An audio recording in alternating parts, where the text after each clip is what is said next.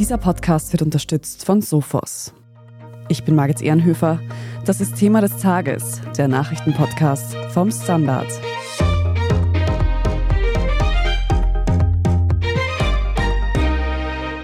Sebastian Kurz wird angeklagt. Der Ex-Bundeskanzler soll im Ibiza-Untersuchungsausschuss falsch ausgesagt haben. Ich möchte darauf hinweisen, dass ich stets im Untersuchungsausschuss und zwar stundenlang versucht habe, alle Fragen bestmöglich, soweit ich mich erinnern konnte, wahrheitsgemäß zu beantworten. Die Wirtschafts- und Korruptionsstaatsanwaltschaft sieht das offenbar anders. Was genau kurz vorgeworfen wird und welche Strafe dem ehemaligen Bundeskanzler und ÖVP-Shootingstar jetzt droht, darüber sprechen wir heute. Renate Graber, du bist Wirtschaftsredakteurin beim Standard und Fabian Schmidt, du bist leitender Redakteur für Investigatives. Und gefühlt haben wir schon 100 Folgen zu einer möglichen Anklage von Sebastian Kurz gemeinsam aufgenommen. Jetzt ist es tatsächlich soweit. Renate, warum wird Sebastian Kurz jetzt angeklagt? Also heute Freitag ist der Strafantrag gekommen von der WKSDA bzw. vom Straflandesgericht Wien gekommen und es wird ihm vorgeworfen vor dem Urausschuss und zwar vor dem Ibiza-Urausschuss, das war im Juni 2020 konkret, falsch ausgesagt zu haben. Da ging es um Themen wie zum Beispiel die Bestellung von Thomas Schmid, dem vormaligen Generalsekretär im Finanzministerium, zum alleinigen Geschäftsführer der ÖBAG, also der verstaatlichten Holding und ähnlichen Besetzungsdingen. Thomas Schmidt, ein Name, der in diesem Podcast auch nicht unbekannt ist. Könnt ihr das noch konkretisieren? Was genau wirft die Wirtschafts- und Korruptionsstaatsanwaltschaft kurz jetzt vor? Also es geht um drei Dinge. Erstens geht es darum, dass Kurz dargestellt habe, im Urschuss, dass über die Bestellung dieses Aufsichtsrats bei der ÖBAG vor allem im Finanzministerium diskutiert wurde, wo das ja auch hingehört und dass er quasi nur informiert wurde. Und dem hält die WKStA eben gegenüber, dass Kurz sich zum Beispiel mit einer Kandidatin getroffen habe, die dann in den Aufsichtsrat gekommen ist, dass er quasi Namen abgelehnt hat, Namen vorgeschlagen hat, also dass er sich viel mehr involviert hat, als er das vor dem Urschuss dargestellt hat. Das ist so gewissermaßen der Kern von diesem Vorwurf und von diesen Verdachtsmomenten, die jetzt zur Anklage kommen. Es geht dann im Detail zum Beispiel auch noch um ein Personalpaket, das der freiheitliche Regierungsverhandler und damaliger ÖBB-Manager Arnold Schiefer mit Thomas Schmid ausgemacht hat. Hat Kurz im Urschuss gesagt, er habe keine Ahnung, was die vereinbart hätten. Und da sagt die WKS ja eben auch, das ist überhaupt nicht glaubwürdig, weil Kurz natürlich gewusst haben muss, dass in diesem Personalpaket wichtige Dinge aufgeteilt werden zwischen ÖVP und FPÖ und dass das gewissermaßen von Strache und von Kurz noch abgesegnet werden musste. Also sehr detailliert wird da erklärt von der WKStA, warum diese Aussagen im Urschuss falsch gewesen sein sollen. Das heißt, es geht also um Personalbestellungen, bei denen die Frage ist, inwieweit Sebastian Kurz da involviert war oder nicht. Thomas Schmitz haben wir schon angesprochen. Auch über ihn haben wir schon mehrmals in diesem Podcast gesprochen, unter anderem auch darüber, dass er ja Kronzeuge werden möchte. Die Folge dazu verlinke ich auch nochmal in den Shownotes. Welche Rolle spielt denn nun diese Kronzeugenaussage von Thomas Schmidt für die jetzige Anklage? Ja, Thomas Schmid wurde natürlich auch zu diesen Themen befragt und man muss da festhalten, es ist noch immer nicht klar, ob Thomas Schmid wirklich Kronzeuge werden wird. Das muss alles erst entschieden werden. Aber er hat auch kürzlich erst wieder ausgesagt, also er ist sehr oft einvernommen worden. Und er hat eben anders als Kurz ausgesagt, er hat gesagt, der damalige Kanzler sei sogar auf ihn zugekommen und habe ihn angesprochen. Da geht es um das ÖBAG-Gesetz beziehungsweise eben auch die Funktion, die Thomas Schmid immer angestrebt hat, eben Chef in der verstaatlichten Holding zu werden. Man muss aber sagen, vermutlich wäre diese Anklage auch ohne die Zeugenaussage oder beziehungsweise die beschuldigten Einvernahme von Thomas Schmidt oder seine Aussagen, um Kronzeuge zu werden, möglich geworden, weil die Ermittlungen haben ja weit davor begonnen und schon beim Ermittlungsbeginn war der Tenor eigentlich derselbe wie das, was jetzt am Tisch liegt. Also es hilft sicher, aber es basiert nicht darauf. Ja, und man muss sagen, dieser Strafantrag umfasst auch 108 Seiten. Das ist für einen Strafantrag für dieses Delikt relativ umfangreich und da sind ja auch sehr viele Chats auch wieder angeführt. Es liegt ja alles mehr oder weniger schriftlich vor aus diversen Handys und auch darauf bezieht sich die WKStA in diesem Strafantrag. Mhm. Was sagt denn eigentlich Sebastian Kurz zu diesen Vorwürfen? Sebastian Kurz hat diese Vorwürfe bis jetzt immer bestritten. Er sagt auch und betont auch immer, dass er sich freue, wenn er das vor Gericht einmal das Gegenteil quasi nachweisen kann. Wobei er muss ja nicht nachweisen. Es muss ja ihm nachgewiesen werden, wenn er was Falsches getan hat. Und er sagt schlicht und einfach zu den Vorwürfen, die vor allem auch Schmied erhebt, das seien Lügen. Also er wolle sich quasi aus der Affäre ziehen, weil er ja Kronzeuge werden will. Und deshalb sagt er diese Dinge. Und Sebastian Kurz hat auch heute gleich wieder betont, die WKStA habe so viele Zeugen einvernommen und niemand habe ihn da irgendwie weiter belastet etc. Man sieht auch im Strafantrag schon etwaige Verteidigungsstrategien. So heißt es zum Beispiel, dass man eben Aussagen vor dem Urschuss nicht parallel rechtlich beurteilen kann, also gleichwertig beurteilen kann wie Aussagen vor den Ermittlern. Im Urschuss müsse man nämlich nur wahrheitsgemäß antworten, vor Ermittlern hingegen vollumfänglich. Das war zum Beispiel eine Verteidigungslinie, die vorgebracht wurde. Das sieht die WKStA naturgemäß anders in diesem Strafantrag. Aber es wird sehr interessant, wie man sich dann schlussendlich verteidigen will. Es ist ja auch die Frage eben, des Vorsatzes eine ganz wichtige, dass eben absichtlich falsch ausgesagt wurde. Jetzt hat diese mutmaßliche Falschaussage, über die wir hier sprechen, im Ibiza-Untersuchungsausschuss schon vor drei Jahren stattgefunden. Das war im Juni 2020. Warum hat es eigentlich so lange gedauert, bis da tatsächlich nun eine Anklage am Tisch liegt? Ja, tatsächlich hat diese Aussage vor dem Urschuss am 24. Juni 2020 stattgefunden, also wirklich fast genau vor drei Jahren. Und so ein Akt braucht natürlich, man hat sehr lang ermittelt. Es sind immer wieder auch Rechtsmittel erhoben worden im Rahmen der Ermittlungen. Und auch zum Schluss hat es lang gedauert. Also die Staatsanwaltschaft, in dem Fall die WKStA, muss ja ihren Vorhabensbericht, das ist also der Bericht darüber, was man jetzt plant, anklagen oder einstellen, an die Oberbehörden leiten. Das geht dann also Stufe bis Stufe hinauf bis zum Justizministerium. Und bei diesen Fällen, weil eben öffentliche Personen im Spiel sind und das also von großer Tragweite ist auch in der Öffentlichkeit dieses Verfahren, muss der Weisungsrat auch zustimmen. Die Justizministerin ist an den Weisungsrat und die Entscheidung des Weisungsrats grundsätzlich nicht gebunden.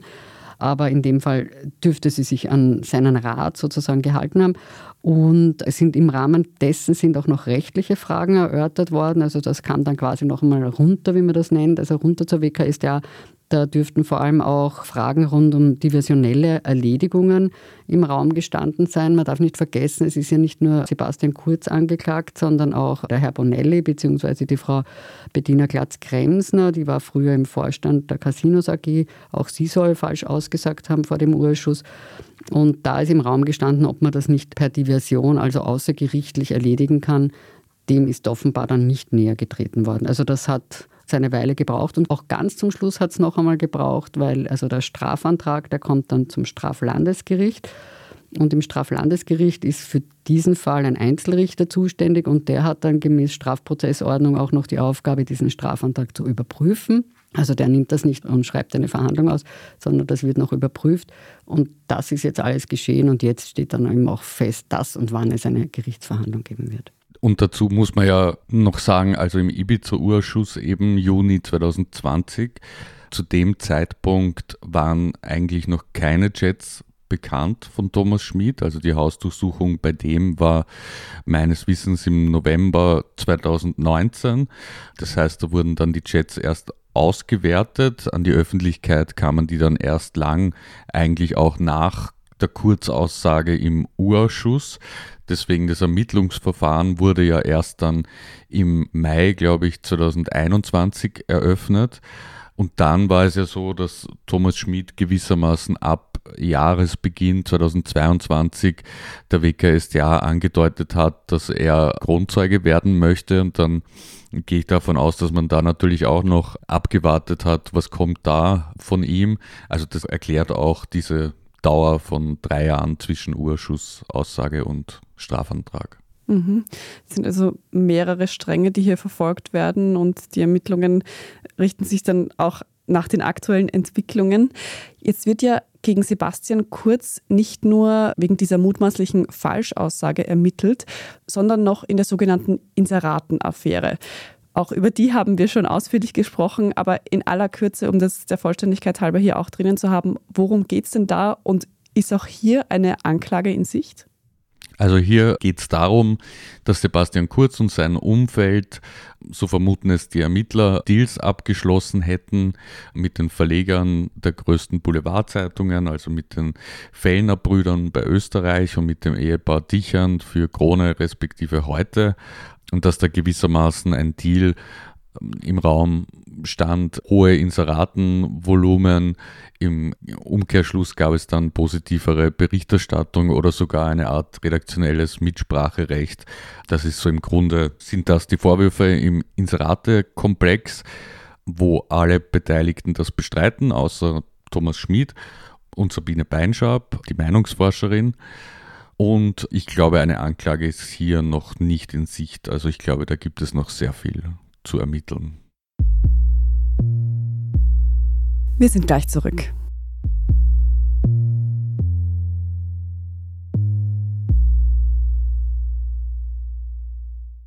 Jedes Unternehmen, jede IT-Security-Abteilung und jede IT-Umgebung ist anders. Deshalb bietet Sophos mit Cyber Security as a Service individuelle Möglichkeiten, ohne großen Aufwand ein erfahrenes Threat Hunting Team kompatibel zu ihren Anforderungen einzusetzen. Mehr als 17.000 Kunden vertrauen bereits auf Sophos MDR, dessen Service auch in Kombination mit Security Tools anderer Hersteller möglich ist. Jetzt informieren unter www.sophos.de/mdr.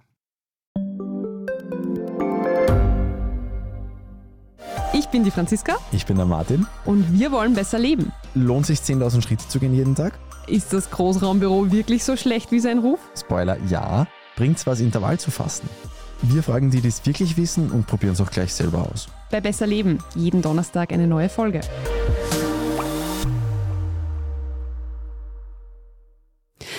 In Bezug auf die potenzielle Falschaussage ist Kurz jetzt jedenfalls angeklagt. Renate, wie geht es denn da jetzt weiter? Wissen wir schon, wann Sebastian Kurz vor Gericht erscheinen muss? Ja, das wissen wir schon, weil auch das hat das Straflandesgericht schon bekannt gegeben. Und zwar wird die Verhandlung am 18. Oktober beginnen. Also spätestens da muss er vor Gericht erscheinen. Mhm. Und auch ich will nochmal betonen, weil Fabian schon gesagt hat, dass die Vorwürfe bestritten werden. In allen diesen Fällen, von denen wir hier reden und auch in diesem gilt natürlich die Unschuldsvermutung, auch für diese drei jetzt frisch Angeklagten.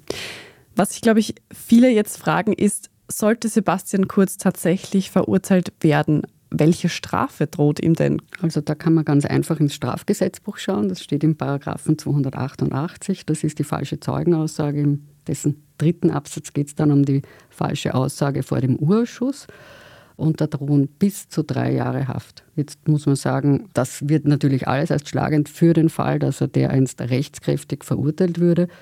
Zum jetzigen Zeitpunkt ist er unbescholten, kommt dann darauf an, was er aussagt, aber bis zu drei Jahre Haft. Aber ja, das ist dann die Entscheidung des Richters. Es ist ja ein Einzelrichter, also da sitzen keine Schöffen. Dieser Einzelrichter wird das entscheiden. Also drei Jahre Haft, das Maximum, was Sebastian Kurz da treffen könnte. Es wird ja auch immer wieder, seit Sebastian Kurz zurückgetreten ist, darüber spekuliert, ob er eventuell eines Tages ein Comeback in die Politik wagen wird. Jetzt hat er eine Anklage am Hals, möglicherweise wird er da verurteilt. Könnte das dann das Ende tatsächlich, also das finale Ende seiner politischen Karriere bedeuten? Also ich glaube, wenn er verurteilt wird, dann wird es ein etwaiges Comeback für lange Zeit verschieben wenn er freigesprochen wird, gibt es immer noch dieses Damoklesschwert des Inseratenkomplexes, das quasi über ihm schwebt. Und auch einfach abseits davon, es ist so viel jetzt rausgekommen in den vergangenen Monaten und Jahren. Das glaube ich ist alles noch viel zu frisch, damit Kurz da jetzt wieder einsteigt. Also ich würde jetzt nicht wetten, dass er nie wieder in die Politik zurückkehrt, aber er hat ja noch ein paar Jahrzehnte, um das zu tun. Also ich glaube nicht, dass uns das in den nächsten Monaten bevorsteht. Oder ihm. Oder ihm. Fabian, jetzt hat Sebastian Kurz ja der ÖVP zu wahnsinnigem Erfolg zu seiner Zeit verholfen. Und ich glaube, es haben sich auch seit seinem Rücktritt nicht alle von der Partei so richtig von ihm verabschieden können oder wollen. Wird denn das, diese Anklage jetzt auch Folgen für die ÖVP, für die Partei haben? Es ist sicher nicht angenehm, vor allem spricht die ÖVP ja immer davon, dass das Strafrecht die rote Linie sei. Und wenn es da jetzt eine Verurteilung geben würde, dann müsste man das Verhältnis zu Kurz vermutlich schon neu klären. Es ist auch sicher nicht angenehm, dass all das jetzt wieder im Herbst so öffentlichkeitswirksam durchgekaut werden wird. Das wird ja auch international sicher beobachtet werden, der Gerichtsprozess gegen einen ehemaligen Kanzler.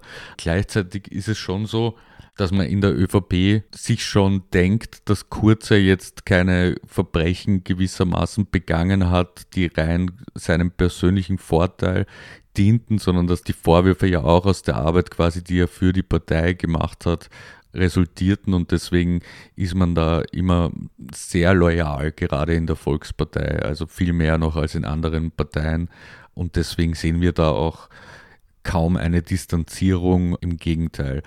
Das heißt, ja, also ich glaube nicht, dass sich da dramatisch viel ändern wird.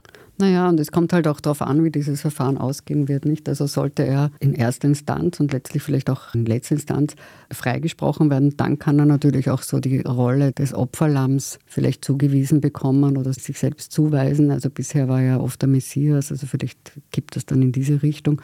Dann wäre das vielleicht sogar als gewisser Anschub oder Turbo zu betrachten. Und gleichzeitig muss man sagen, dass ja die Ermittlungen gegen Politikerinnen und Politiker der Volkspartei so breit sind, dass es auch naheliegend ist, dass man in diesen Fragen zusammenhält. Es wird ja ermittelt gegen Nationalratspräsident Wolfgang Sobotka rund um Postenbesetzungen zu dessen Zeit als Innenminister. Es wird ermittelt gegen August Wöginger, den Clubobmann und so weiter und so fort. Es wird ja auch ermittelt gegen die ÖVP selbst als Verband. Von dem her müsste man sich auch von sich selbst distanzieren. Wie das Verfahren ausgehen wird, das wissen wir zu dem Zeitpunkt natürlich noch nicht. Aber ich würde euch trotzdem fragen, ihr kennt den Fall genau, ihr habt das alles beobachtet. Habt ihr eine Einschätzung dazu? Was glaubt ihr, wie wird das ausgehen? Also wird niemanden wundern, jedenfalls meine Antwort nicht. Ich lasse mich da nie auf irgendwelche Spekulationen ein. Ich bin schon sehr oft bei Gericht gesessen, Gott sei Dank als Zuschauerin und Beobachterin und Journalistin und ja, würde das nie machen. Ja, also ebenso. Und bin auch mit meinem Gefühl, das ich nicht geäußert habe, schon des Öfteren auch falsch gelegen, auch was den Ibiza-Komplex an sich betrifft dann frage ich euch am besten im Nachhinein nochmal, ob ihr denn richtig gelegen hättet. Sehr gerne. Die Kurzanklage ist jetzt erstmal auf den Tisch. Der Prozess startet am 18. Oktober und ich denke, wir werden dann auch im Laufe der kommenden Monate weiter darüber sprechen.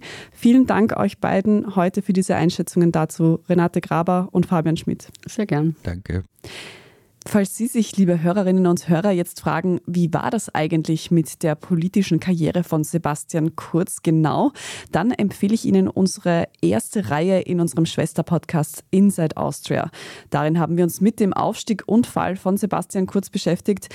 Wir verlinken alle Folgen dazu auch noch in den Show Notes. Wir machen jetzt eine kurze Pause und sprechen dann in der Meldungsübersicht noch über die aktuellen Inflationszahlen und ein besonderes Jubiläum hier bei Thema des Tages. Wenn Ihnen diese Folge von Thema des Tages aber bisher schon gefallen hat, lassen Sie uns das gerne mit einem netten Kommentar oder einer guten Bewertung wissen.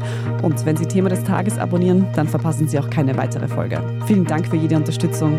Bleiben Sie dran. Jedes Unternehmen, jede IT-Security-Abteilung und jede IT-Umgebung ist anders.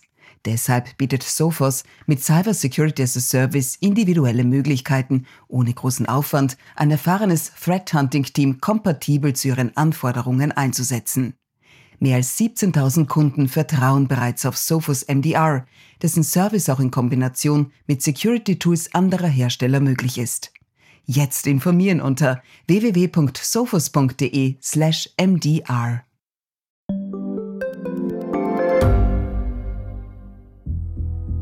Was ich nicht nachvollziehen kann, ist, warum an jedem Unrecht immer ich schuld sein soll. Ein Korruptionsskandal jagt den anderen. Österreich hat in den letzten 30 Jahren viel über Klimaschutz gesprochen, aber zu wenig getan. Die Politik verschläft die Klimakrise. Die Behörden haben alles richtig gemacht. Fehler vergisst man, statt daraus zu lernen. So sind wir nicht. So ist Österreich einfach nicht. Aber wie ist Österreich dann? Das wollen wir bei Inside Austria herausfinden. Wir blicken auf die großen österreichischen Skandale. Von Ibiza bis Ischgl. Wir wollen wissen, wer dafür in der Politik die Verantwortung trägt. Und wir schauen genau hin, wo Österreich über seine Grenzen hinaus mitmischt. Vom Wirecard-Skandal bis zum Ukraine-Krieg. Das ist Inside Austria von Standard und Spiegel. Jeden Samstag eine neue Folge, überall, wo es Podcasts gibt.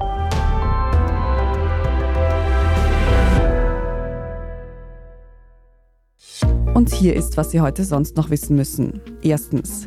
Die Inflation lag in Österreich im Juli bei 7% Das hat die Statistik Austria heute Freitag früh bekannt gegeben. Damit sinkt die Teuerung weiter und zwar auf den niedrigsten Wert seit März 2022. Vor allem bei der Haushaltsenergie haben sich die Preise weniger erhöht als in den Monaten zuvor. Während andere europäische Staaten wie zum Beispiel Spanien oder Belgien aber schon auf einem Niveau von unter 2% Inflation angekommen sind, ist das Leben in Österreich nach wie vor überdurchschnittlich teuer. Die Preise in der Gastronomie und bei Nahrungsmitteln bleiben zum Beispiel hoch.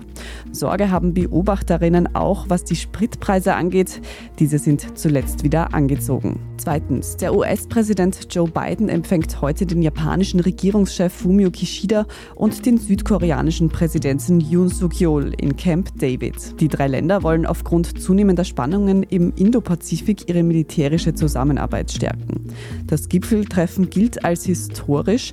Südkorea stand lange unter japanischer Kolonialherrschaft, was das Verhältnis der beiden Staaten eher angespannt ließ. Eine Zusammenarbeit ist nun aber aufgrund der wiederholten Raketenabschüsse Nordkoreas und der zunehmenden Macht Chinas im Interesse aller drei Beteiligten. Geplant soll eine engere Verbundenheit in der Sicherheitspolitik, der Wirtschaft, der globalen Gesundheit oder bei der Entwicklung neuer Technologien sein. Und drittens, in der Wiener Techno-Szene werden Vorwürfe von Gewalt und Sexismus laut. Mehrere Frauen berichten nicht nur von persönlichen Erlebnissen, sondern machen auch auf strukturelle Probleme in der Szene aufmerksam. Problematisches Verhalten von mehreren Clubbesitzern, Bookern und Veranstaltern sei dort durchaus bekannt.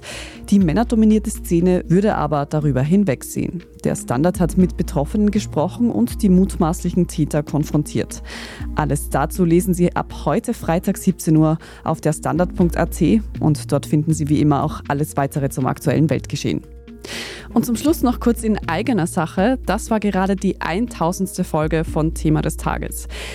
In diesem Sinne möchten wir uns auch bei unseren Hörerinnen und Hörern herzlich bedanken und deshalb habe ich auch all unsere Thema des Tages Kolleginnen ins Studio gebeten. Tobias Holo, Antonia Raut Hallo. und Scholt Wilhelm. Hallo, wer hätte gedacht, dass wir vor vier Jahren, wie gestartet sind, einmal hier ankommen werden. 2019, am 21. August sind wir gestartet und ich habe mir ein paar Folgen rausgesucht. Wir sind gestartet mit dem Spendenfall ÖVP, die Partei der Millionäre. Dann gab es die Ibiza-Affäre, dann die Reichensteuer, Klimawandel. Mir kommt vor, es hat sich in diesen vier Jahren alles wiederholt. Aber ohne euch und ohne unsere gemeinsame Arbeit wäre es nicht möglich gewesen, dass wir hier sind.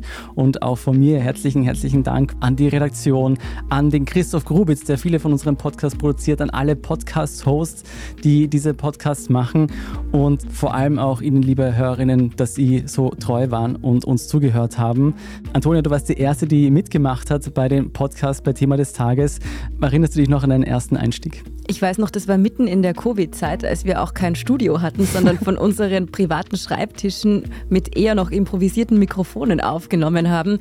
Und es ging um die Wirtshausprämie, die damals in Wien ausgezahlt worden ist und wo wir in meiner ersten Folge dann drüber gesprochen haben, wie man jetzt beim Wirten zu seinem Schnitzel auf Stadtkosten kommt. Ich glaube, im ersten halben Jahr haben wir uns kaum in echt gesehen. Es war alles nur noch über Screen und von einem Schrank zum anderen. Umso unglaublicher ist es, dass wir jetzt hier in unserem Studio sitzen das mittlerweile von früh bis spät eigentlich ausgebucht ist, weil wir so viele verschiedene Podcasts produzieren. Von unserem Finanzpodcast lohnt sich das bis hin zu Inside Austria, den ich jede Woche mit Lucia Heisterkamp in Berlin moderieren darf. Wir haben mittlerweile sogar schon Live-Podcasts gehabt mit Inside Austria. Wir haben einen Weihnachts-Livestream gehabt, bei dem ich nicht dabei sein können habe, weil ich einen Tag vorher Corona bekommen habe oder ein paar Tage vorher. Sehr, sehr trauriger Tag. Tobias, du bist 2022 zu uns gekommen. Du warst ganz wichtig, um unseren Übergang zu schaffen. Ich bin dann damals nämlich von Thema des Tages zu Inside Austria gewechselt.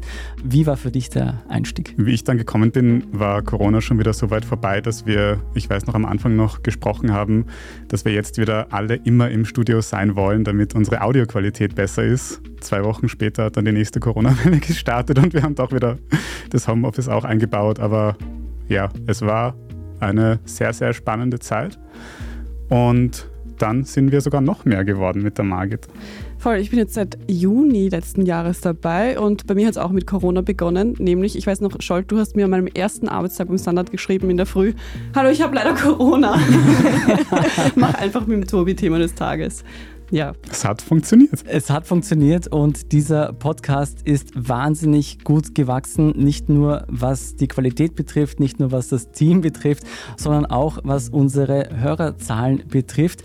Unser lieber Chef, der Martin Kotinek, dessen Idee es war oder dessen Ansage es war, wir machen einen Nachrichtenpodcast, damals 2019, den haben wir das alles zu verdanken. Der hat uns aktuell eine Nachricht geschickt, dass wir mittlerweile bei 27 Millionen Downloads sind was all unsere Podcasts betrifft. Ein mega großes Dankeschön an alle, die uns so lange schon hören und uns so treu unterstützt haben. Das hätten wir uns wirklich nicht ausgemalt. Trotzdem finden wir, da geht noch mehr. Also bitte die nächsten 10.000 Folgen auch noch hören, runterladen und teilen. Unbedingt. Ja, und wenn Sie jetzt zu dieser tausendsten Folge oder zu sonst irgendeiner Folge Thema des Tages oder einem unserer anderen Podcasts Feedback für uns haben, Anregungen, wenn Sie ein Thema haben, das wir besprechen sollen, dann schreiben Sie uns gerne an podcast.derstandard.at. Wir freuen uns immer über Feedback. Und wenn Sie unsere journalistische Arbeit hier beim Standard unterstützen möchten, dann können Sie das wie immer mit einem Standard-Abo tun. Alle Infos dazu finden Sie unter abo.derstandard.at. Ich bin Margit Ehrenhöfer und an dieser Folge haben außerdem Tobias Holub, Scholt Wilhelm und Antonia Rautz mitgewirkt. Baba und bis zum nächsten Mal.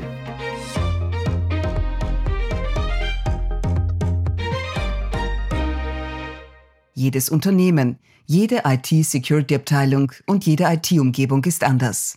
Deshalb bietet Sophos mit Cyber Security as a Service individuelle Möglichkeiten, ohne großen Aufwand ein erfahrenes Threat Hunting Team kompatibel zu ihren Anforderungen einzusetzen.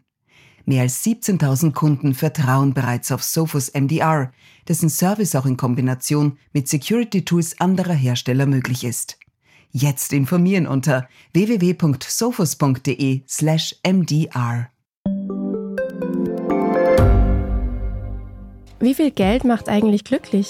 Werde ich mit Daytrading reich? Und ist jetzt der richtige Zeitpunkt, um in China zu investieren? Das und mehr sehen wir uns in der neuen Staffel vom Standard-Podcast Lohnt sich das an?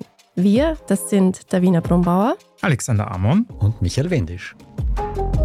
Gemeinsam mit Expertinnen und Experten fragen wir uns, wie ein Pyramidenspiel funktioniert, was eigentlich ein Baby kostet und ob es sich lohnt, in eine Steueroase auszuwandern. Lohnt sich das? Der Standard-Podcast über Geld findet ihr jeden Dienstag auf allen gängigen Podcast-Plattformen.